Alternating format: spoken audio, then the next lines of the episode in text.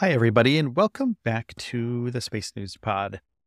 Hey, did you ever wonder about NASA and you've thought to yourself, hey, they launch rockets to Saturn, to Mars, to outer space, uh, but you know they have satellites that are looking back at Earth, and some of those satellites monitor the weather.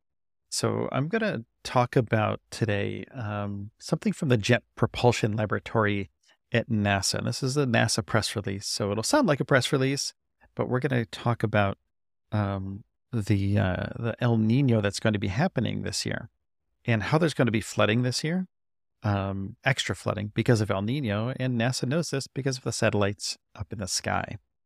So let's get into it and let's start talking about El Nino. And also, El Nino brings gigantic snowstorms as well. And I live in the Northeast, so I'm expecting a possible gigantic snowstorm this season.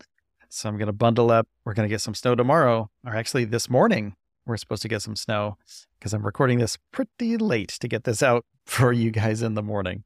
So uh, sit back, relax, and we're going to go over this press release from NASA and it talks about El Nino. So here we go. Such high tide flooding that inundates roads and buildings along the west coast of the Americas tends to be uncommon outside of El Nino years, but that could change by the 2030s. An analysis by NASA's Sea Level Change Science team finds that if a strong El Nino develops this winter, cities along the western coast of the Americas could see an increase in the frequency of high tide flooding that could swamp roads and spill into low lying buildings. Now, El Nino is a periodic climate phenomenon characterized by higher than normal sea level and warmer than average ocean temperatures along the equatorial Pacific. Now, these conditions can spread poleward along the western coasts of the Americas. El Nino, which is still developing this year, can bring more rain than usual to the U.S. Southwest and drought to countries in the western Pacific like Indonesia. Now, these impacts typically occur in January through March.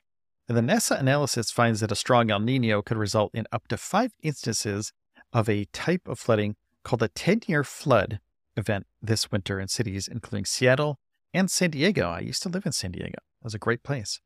Now, places like um, La Libertad and Baltra in, in uh, Ecuador could get up to three of these 10 year flood events this winter. And this type of flooding doesn't normally occur along the west coast of the Americas outside of El Nino years. The researchers note that by the 2030s, Rising seas and climate change could result in these cities experiencing similar numbers of 10 year floods annually, with no El Nino required. Uh, Phil Thompson, an oceanographer at the University of Hawaii and a member of NASA's Sea Level Change Science team, said, I'm a little surprised that the analysis found these 10 year events could become commonplace so quickly. I would have thought maybe by the 2040s or the 2050s. Now, 10 year floods are those that have a 1 in 10 chance of occurring in any given year. They're a measure of how high local sea levels become. The extent of flooding in a particular city or community depends on several factors, including a region's topography and the location of homes and infrastructure relative to the ocean. 10 year floods can result in what the National Oceanic and Atmospheric Administration classifies as moderate flooding, with some inundation of roads and buildings and the possible need to evacuate people or move belongings to higher ground.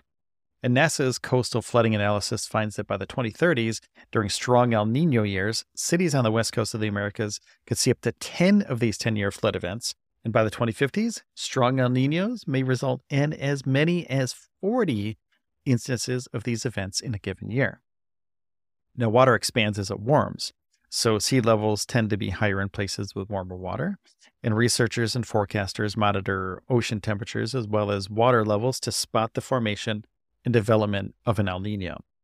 Uh, climate change is already shifting the baseline sea level along coastlines around the world, said Ben Hamlington, a sea level researcher in NASA's Jet Propulsion Laboratory in Southern California and lead of the agency's Sea Level Change Science team. Sea levels are rising in response to planetary warming as Earth's atmosphere and ocean are heating up and ice sheets and shelves are melting. This has already increased the number of high tide or nuisance flooding days coastal cities experience throughout the year. Phenomena like El Ninos and storm surges, which temporarily boost sea levels, compound these effects. In missions that monitor sea levels, including the Surface Water and Ocean Topography, the SWOT satellite, and Sentinel 6 Michael Freilich, help to monitor El Ninos in the near term. Now, SWOT in particular collects data on sea levels right up to the coast, which can help the uh, approval of sea level rise projections. Now, that kind of information could aid policymakers and planners in preparation for their communities for rising seas in the next decades. As climate change accelerates, some cities will see flooding 5 to 10 times more than often. SWOT will keep watch on these changes to ensure that coastal communities are not caught off guard, said Nadya Shiffer, SWOT program scientist and director of the Ocean Physics Program at NASA headquarters in Washington. Now, it seems like we only have a few years until more El Nino type of um, flooding starts to happen, these 10 year events. At 2050, it seems like it could be a real problem. Leading up to there, it seems like it could be a nuisance, but not like that big of a deal, but some flooding on the coastal region.